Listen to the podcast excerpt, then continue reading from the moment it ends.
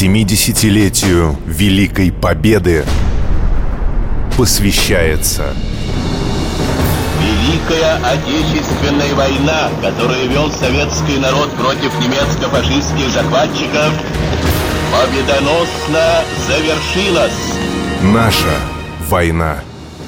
Доброе утро, с вами проект «Наша война». В студии, как всегда, Алина Махиня и Виталий Михайлов. И наш постоянный эксперт, профессор, кандидат исторических наук Анатолий Филимонов. Но он пришел к нам сегодня не один, а вместе со старшим научным сотрудником Псковского музея-заповедника Мариной Сафроновой. Здравствуйте. Добрый день. Ну а такой состав наших гостей не случайен, ведь сегодня мы говорим о жизни на Псковщине при немцах, то есть о том, какой новый порядок они за три года оккупации хотели построить здесь. Итак, Псков оказался захвачен немцами на 18-й день войны. Основные части захватчиков устремились на Ленинград, а наш край стал глубоким тылом немецких войск.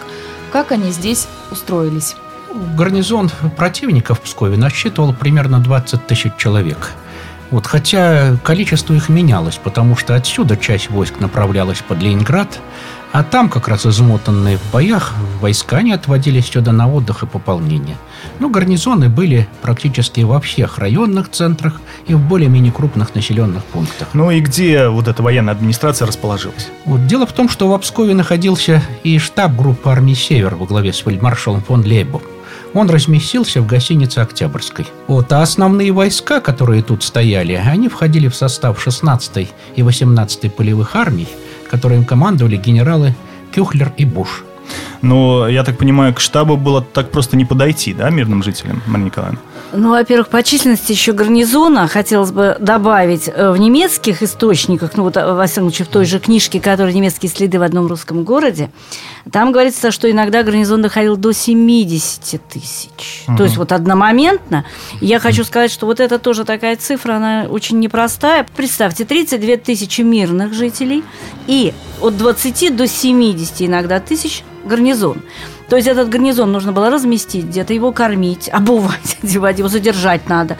То есть это не посильный груз на вообще город ложился. Что касается э, командования группы армии «Север», которая размещалась uh-huh. в гостинице «Октябрьская», то, как вот по воспоминаниям, подойти ближе, чем на 50-70 метров к э, гостинице «Октябрьская» было невозможно. Было э, огорожено все колючей проволокой. Какие настроения царили в Пскове, когда сюда вошли немцы? Например, Вера Пирожкова, про которую мы в прошлой программе говорили с Анатолием Васильевичем, упоминает, что немцы вошли в город спокойно и приветливо. Вот действительно такая благостная картина была? Да нет, дело-то в том, что это личная точка зрения Пирожковой. Может, она и видела такое. Угу. Но дело в том, что сюда немцы-то пришли как оккупанты все-таки. Были и грабежи, и, разумеется, были и притеснения мирных жителей. И были расправы даже. Ну вот камень на площади Ленина. Совершенно верно. Но дело в том, что там на камне, к сожалению, надпись такая, она ни о чем не говорит. Да. Памяти первых жертв. Кто угу. не знает, что за этим стоит, тот не разберется. А что стоит? Вот. А дело-то в том, что самая первая казнь, она состоялась еще в июле 41 года при входе в Кремль. Там виселица была, и несколько человек было повешено. А вот камень-то установлен как раз, по сути дела, уже по поводу второй известной расправы, которая 17 августа произошла 1941 года. Вот. А получилось так, что в канализационном колодце обнаружили труп немецкого солдата. Вот. Ну, гитлеровцы схватили первых попавших здесь 10 человек. Прям на улице нашли? Да, первых, кто попался под руку. Вот. Согнали на торговую площадь.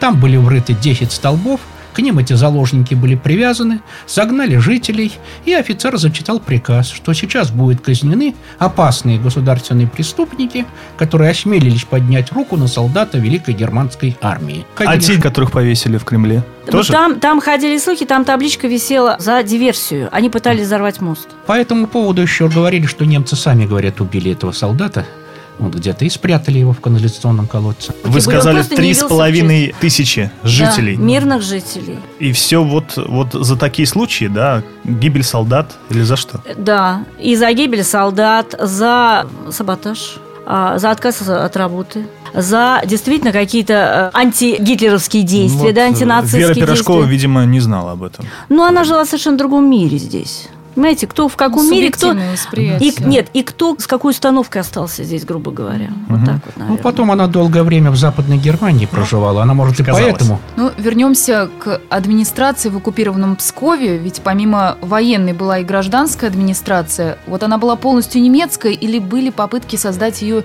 из местных кадров? Ну, я повторяю, что Псковщина находилась под таким двойным управлением.